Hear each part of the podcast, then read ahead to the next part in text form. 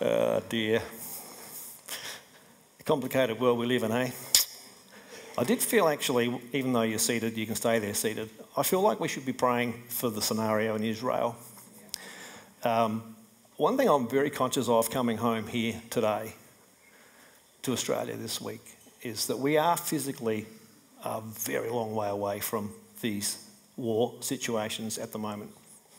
And that disconnection is good for one thing. We feel a little safer here than we might if we were living in Bulgaria, which Bulgaria is where we started as Agora last week. It's only a 5-hour drive to Istanbul, and it's probably another 5 or 6 hour drive down through Lebanon, if you could get there, into the theatre of complexity that it is. And lots of Christians are posting on social media, let's pray for Israel, I'm right there with them. But we need to pray for Palestine, the Palestinians. I'm not talking about the politics of the state of either or, I'm talking about the people. Little kids. Little kids born in the Gaza Strip didn't choose to get born in the Gaza Strip, they're kids. We need to pray for them. We need for the power of hatred to be broken. We need for the militant extremists that are running that part of the world at the moment, with millions of people who are directly connected to that activity, but maybe completely not submitting willingly to it. And so I just want you to encourage you to pray, not just for the Israelites and the Israelis that were attacked, but the fact that the issue is so much more complicated than that. And in the middle of all that, there are innocent people who will lose and have lost their lives. And it's a disgusting, a totally disgusting, highly disturbing set of circumstances. So all we can do from this far is pray. You might feel called, nudged by the Holy Spirit, if you've got some skill set to go over and be practically involved on the ground, helping people who are going to become refugees or forever changed in their life because of that. And it's not the only place, obviously, the Ukraine's is complicated.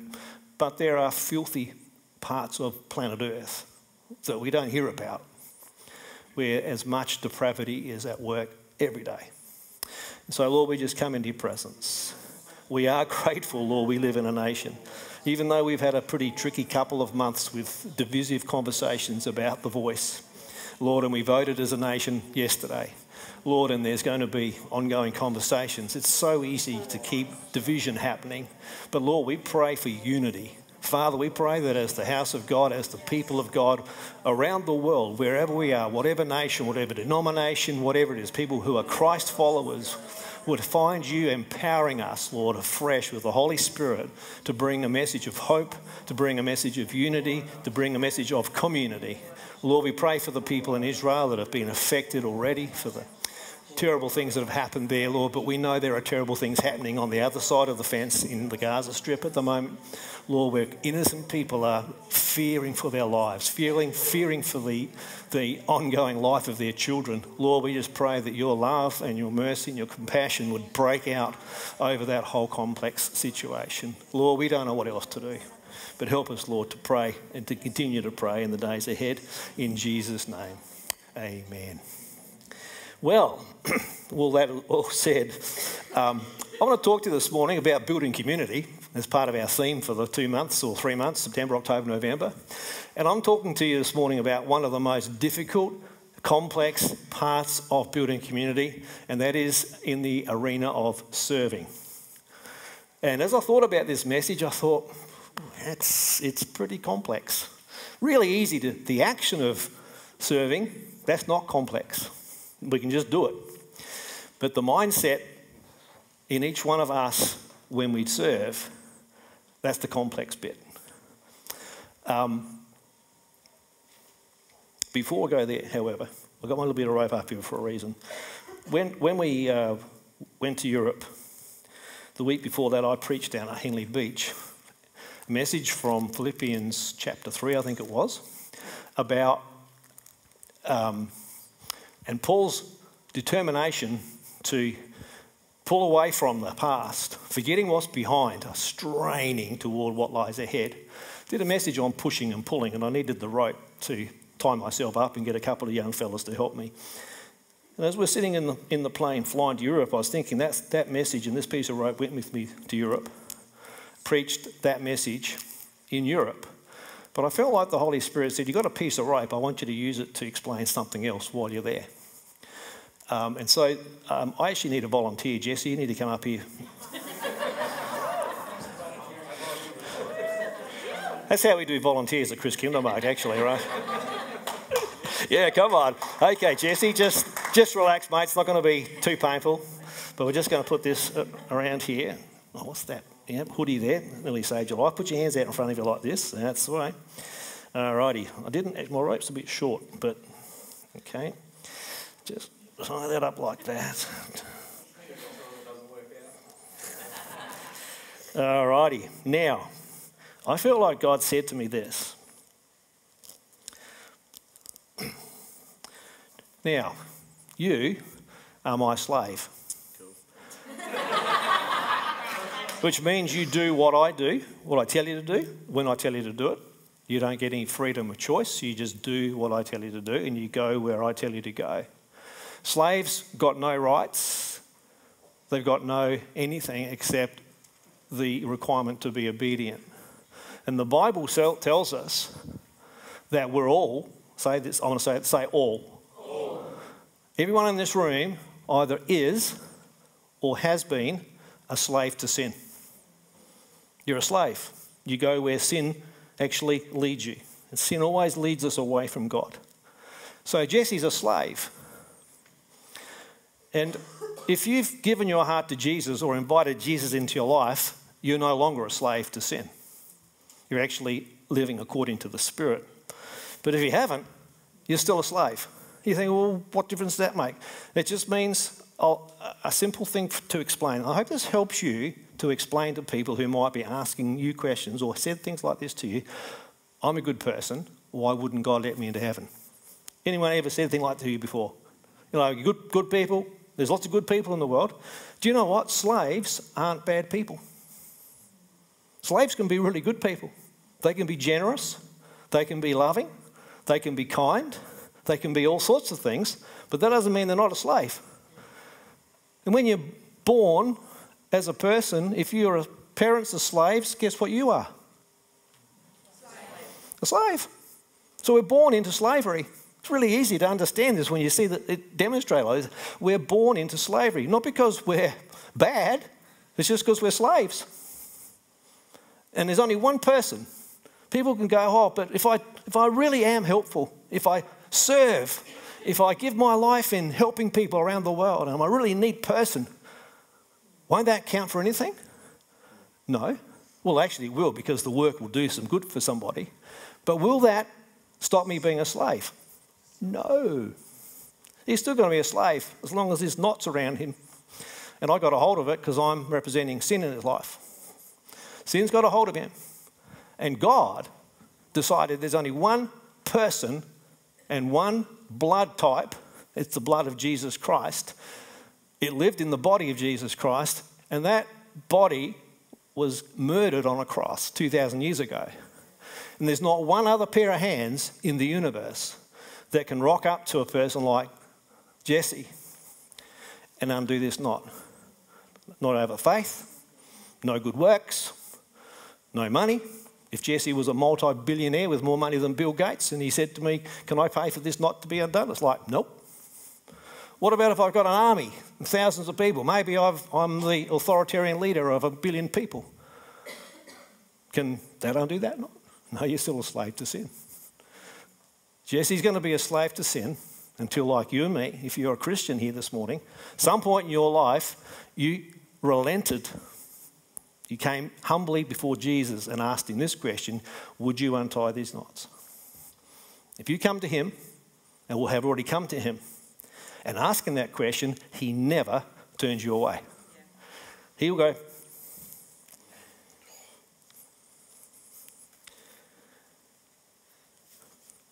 No longer a slave. In fact, welcome to a new family. You go sit down.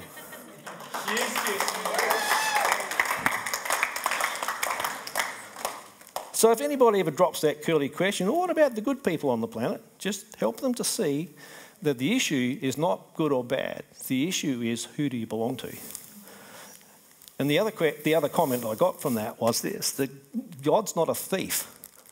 and he won't take what doesn't belong to him. And if you are still a slave to sin, that's the problem. When you get to the pearly gates, say, well, I've been a good person. I've helped people all my life. I gave away my wealth, a generous, kind soul.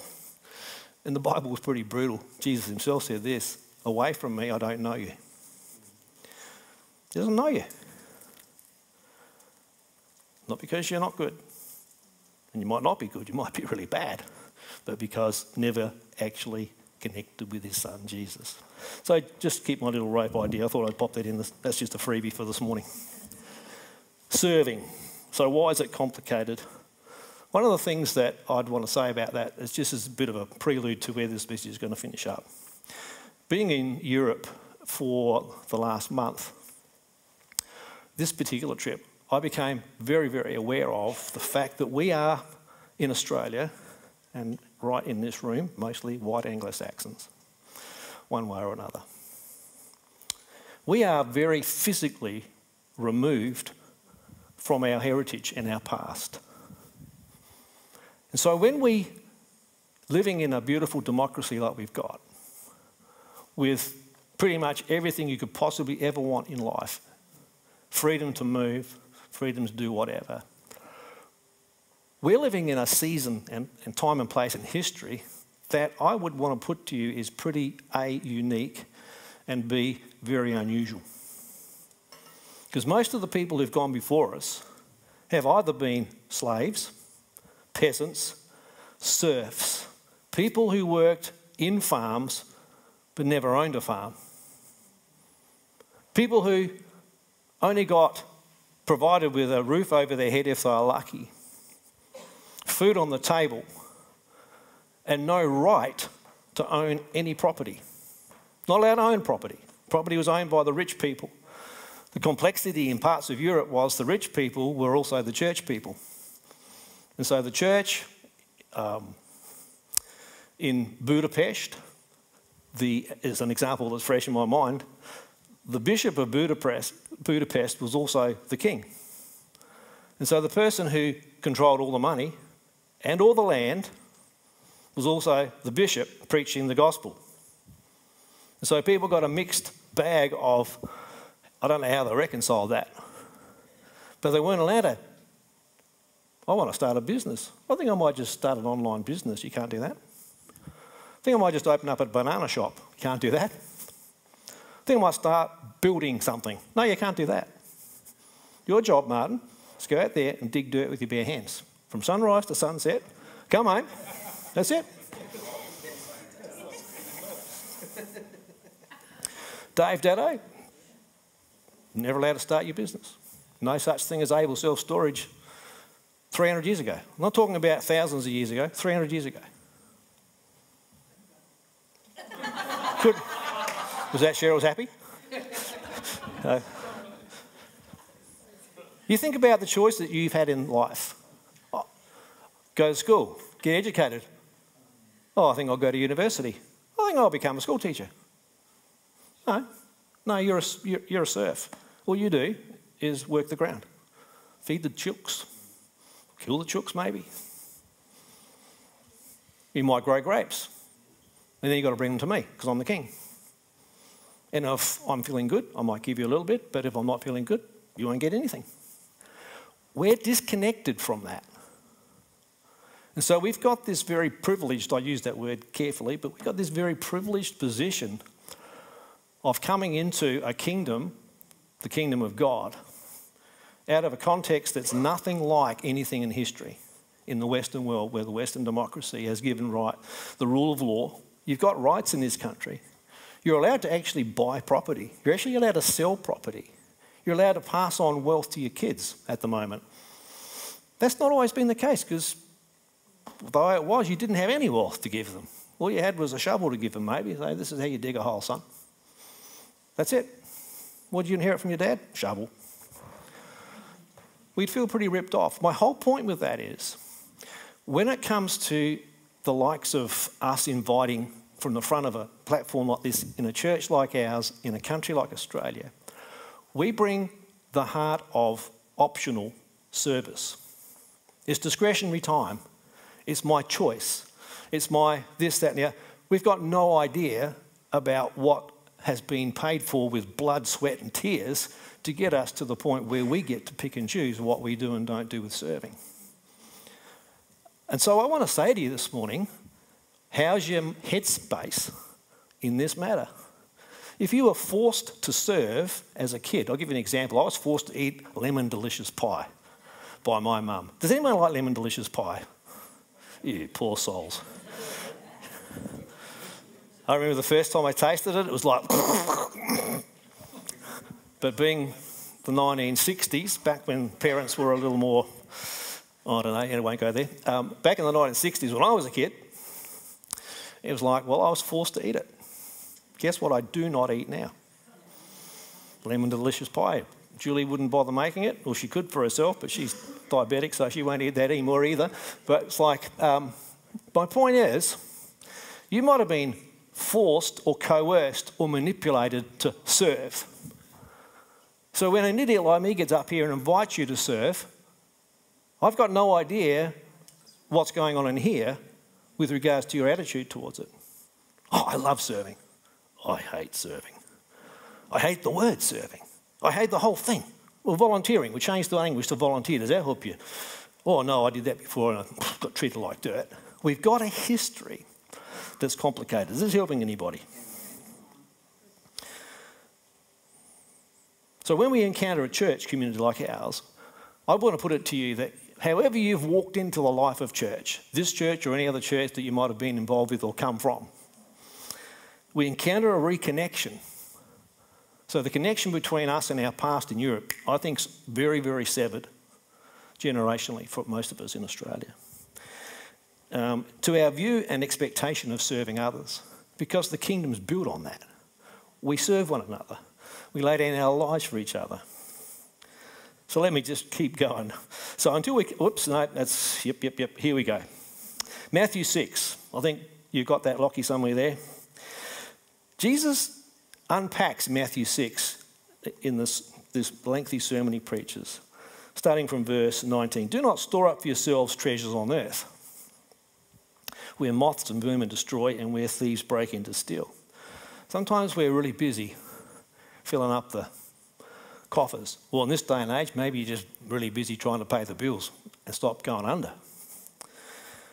But store up for yourselves treasures in heaven, where moth and vermin do not destroy and where thieves do not break in and steal. For where your treasure is, there your heart will also be. The eye is the lamp of the body. If your eyes are healthy, your whole body will be full of light. But if your eyes are unhealthy, your whole body will be full of darkness. If then the light within you is darkness, how great is that darkness? It seems like a completely random, disconnected thought from what he just talked about, if you ask me. But then it goes back to this, verse 24. So no one can serve two masters. Say no one. No one. There's no let-out clause in that. Nobody with a university degree. Nobody with life experience. It's like nobody can serve two masters. Either you'll hate the one and love the other, or you'll be devoted to the one and despise the other. You cannot serve both God and money. So Jesus is saying we'll serve one or the other. Further to that, Jesus is warning us to be aware of what we have our eye on in regards to serving. That's why he's talking about the eye and the light. It's like, what is it that you see when you serve? Do you see the task? Do you see the outcome? Do you see the people? Do you see the team? If you're on a team serving, it's like if you've got your eye on the task, that can be... Depends what the task is. It can be a little bit not overly happy about that task, clean the toilets or something else. But if I got my eye on the team, how much fun are we having? How much joy is it to be shoulder to shoulder with friends? It's like it can shift our view of what we're doing. And so serving, and I don't think Jesus is only intending for this to be a question about God and or money. But let me just put it to you. So questions that you might ask yourself will help you to get some light on the issue here. If you sort of were to say, and this doesn't happen in our church, but am I going to get paid for this? Who'll notice it if I'm doing the job well? What's in it for me? These things are all personal little highlighter pens for us to understand our mindset about serving. Will people like me more if I do serve? Will I feel better about myself if I serve? Will this advance my ministry opportunities? And finally, this is not exhaustive. You can think about the questions. Will God be happier with me? Maybe if I serve longer and work more, God's going to be really happy with me. No, God already is really happy with you. You can't do anything to improve his happiness quotient. He looks at you and sees Jesus and has a big smile on his face. If you don't know Jesus, he hasn't got a big smile on his face for you just yet. Well, he has, but you can't see it. So the dilemma for us extends beyond the issue of God or money. When we are in Christ, we are no longer slaves to sin. We just talked about that. But we're still going to be challenged about who or what we serve. So we serve people. We serve ideas. We serve ideology. We serve hurts. You might be the person who actually lays your life down and serves unforgiveness. You might be a person who serves resentment. It's just your master. It's in charge of your life still. And so the challenge for the opportunity, sort of aligning with some of the stuff that Emma talked about, one of the purposes of coming together as church is to help us to start to see serving through the lens of the kingdom of God, as a place of giving life, as a place of giving opportunity, as a place of giving hope, a place to give restoration, a place to feel completely and utterly embraced and included. So as we journey through life together, we are called to build community. And the way it happens is serving together. Our music team is here week in, week out. They give hours and hours of their time, practicing, getting together. The result is a fabulous worship experience for us every week. There's no two ways about that. But they're not getting paid $100,000 a year each to do that. They're serving. Julie Sampson's just thinking, I wish. I saw that look. I did not. That's not fair. No, still good. But it's the servant heart. And who benefits? Well, they benefit because they get to hang out together and play music because they love doing it. That's one side of it. We benefit because they lead us really well. And together, we just get this opportunity to get into his presence. That's what serving's about.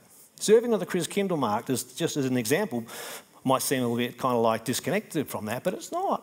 It's the same dynamic at work. But the dynamic of that is going to be complicated by your history. And so my prayer this morning is that you lay down your servant-heartedness to God for a bit of an examination. Lord, look at my motives. Look at my hurts. Look at my garbage. Look in the rubbish bin of my life. What am I hanging on to that's complicating this for me? Because it shouldn't be complicated. It ought to be like, I'm in. I'm good. I'm going to make space here. So moving on. Life by the Spirit. You, my brothers and sisters, were called to be free. Do not use your freedom to indulge the flesh. In other words, do what you like. But, or rather, serve one another humbly in love. There's Paul just telling us straight, that's how you do it. Serve one another. It's like, what can I do to help? Do you need help? Oh, I've noticed you've been looking a bit run down lately. It's like, anything I can do to help you? Those sorts of conversations can be something we can cultivate. And we cultivate that together. Our Connect groups are designed to be places where we learn to serve one another, where we're just the collegiate moments where we're sitting together, we're laughing together, we're praying together, we're crying together. Those things build community. So I say to you, walk by the Spirit and you will not gratify the desires of the flesh. For the flesh desires what is contrary to the Spirit, and the Spirit what is contrary to the flesh. They are in conflict with each other, so that you are not to do whatever you want. Let me just say that again. Paul is writing this to a church in a world that we don't live in. And he's saying, Bruce, you are not to do what you want. Hang on a minute. I'm an Australian. And I'm a male. White privileged. That's just an aside, being naughty. I always do what I want. What goes on in here for you with that little conversation? Do you like people telling you what to do? I don't. But I let unforgiveness tell me what to do, oftentimes. I let fear of rejection tell me what to do. I let all sorts of things get a hold of me and say, hey, you're not doing that, buddy. I'm just wondering where you're at this morning, because I've got good news. Jesus is in the business setting slaves free. He breaks the power. His blood has broken the power of sin and death. Galatians 5 says, for freedom you've been set free. Don't let yourself be yoked again with the yoke of slavery. In other words, implying, or implying, that you can go back to that. Not return to being unsaved, but you can come back to a place of being enslaved. And that could be in this arena. So I say to you, walk by the Spirit. Already read that, okay. Should have said, Bruce, you've already said that. Get on with it. So since we live by the Spirit, let's keep in step with the Spirit.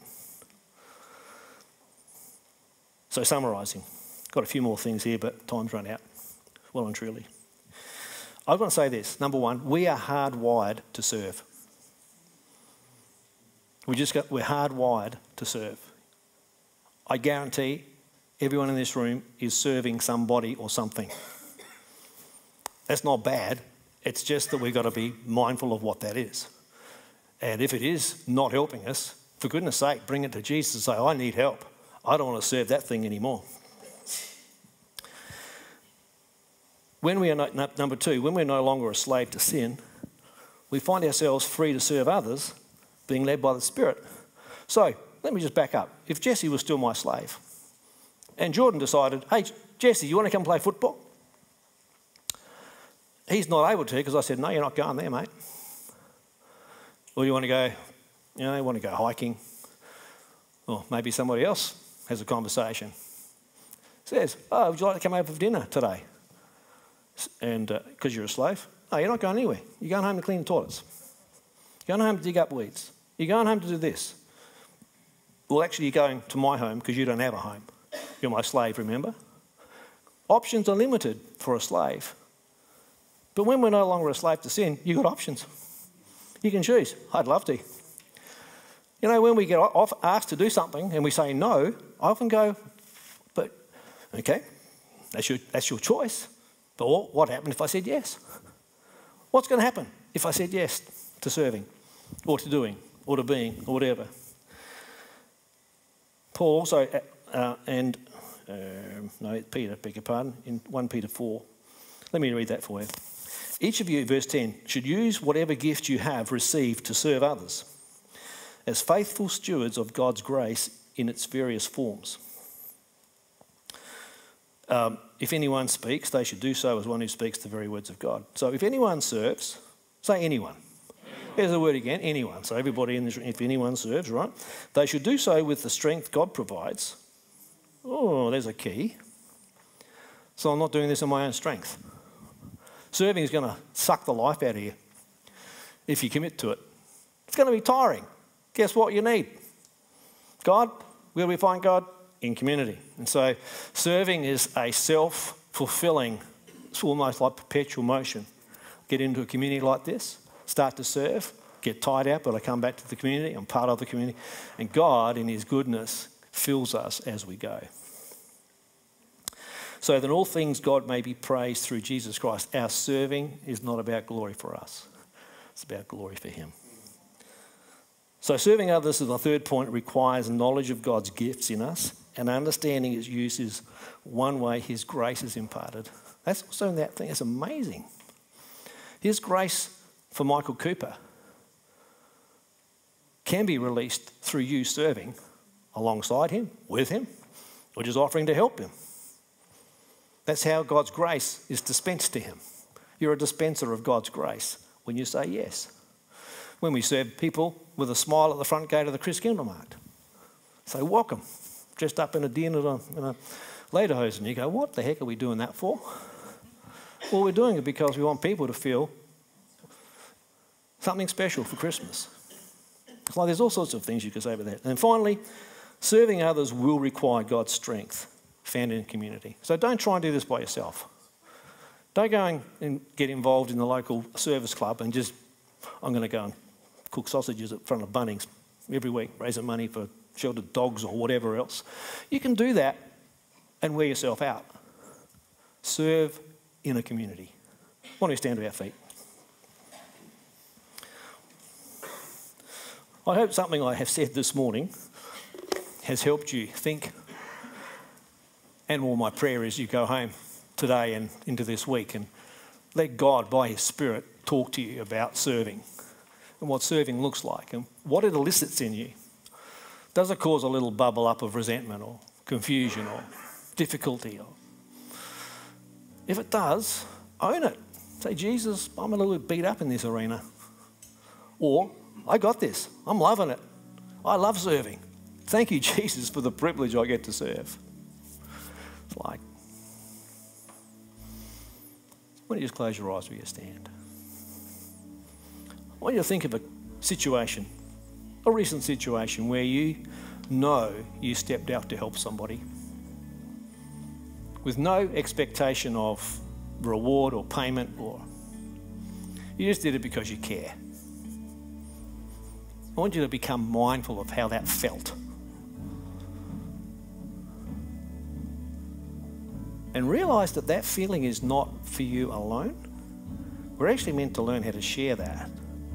So when we come together, the good vibes that can accompany uncomplex serving can get on all of us. And we can find ourselves just being glad to be in the building together. It's like, wow, it's good. I'm so glad to be home from Europe. I love Europe and visiting Europe and hanging out with our friends there, but I've got to tell you, I love being here this morning. I love being in this atmosphere. The presence of God is unique to this meeting. It's unique because of your presence here. If there were other people here who were not this morning for one reason or another, it would be a different vibe again. But I'm grateful for it. So I pray, Lord, that we would cast our mind into positive moments of serving to help spur each other on, to spur us on into an ongoing sense of absolute victory in this arena of our lives. And as we do serve each other, we serve our community, we just serve you, that we'd find our hearts being warmed, our bodies being healed, our mind and our complexities being unraveled. I pray for good mental health. Lord, as we cast our eyes on and turn our attention to other people, depression and anxiety can lift off us. Maybe it's not as simple as that, and it sometimes isn't, but sometimes the key is just what you're looking at, who you're focused on, what you're thinking about. And so, Jesus, we pray that we think about you and reminded daily that we're grateful that you untied the knots. If you've never invited Jesus to untie those knots in your life, if you're listening online, you're here in the auditorium this morning, I'd love you to make that decision this morning. So that's me. I actually have understood what you've said, Pastor Bruce, and I understand I'm still a slave. I don't want to be a slave anymore. That'd be a really good day. Say, that's me. I want to be set free to serve you for the rest of my life, Lord. If you're listening online this morning and this line of thinking's helped you to make a decision, please look down on the website, our website, c3ah.org.au. Click on a link that says, I've prayed a prayer of salvation. We'll connect with you during the week. It'd be great to hear from you.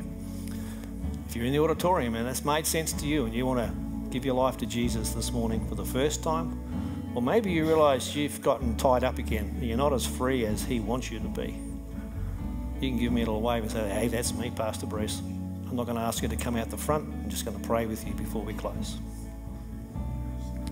Thank you, Lord. So, Father, be with us as we head out into the week. We pray, Lord, for our church to be filled in the days ahead. Lord, every empty seat would have somebody in it. Lord, we pray for our 60, 30-year-olds to enter into our church's life. God, we continue to cry out to you. Fill our house, Lord, with people. Help us, Lord, to understand the power of serving in accomplishing that end. In Jesus' wonderful name, amen. We're going to close with a song. Anything you need prayer for this morning, as you always know, in front of our church is open for business, for prayer.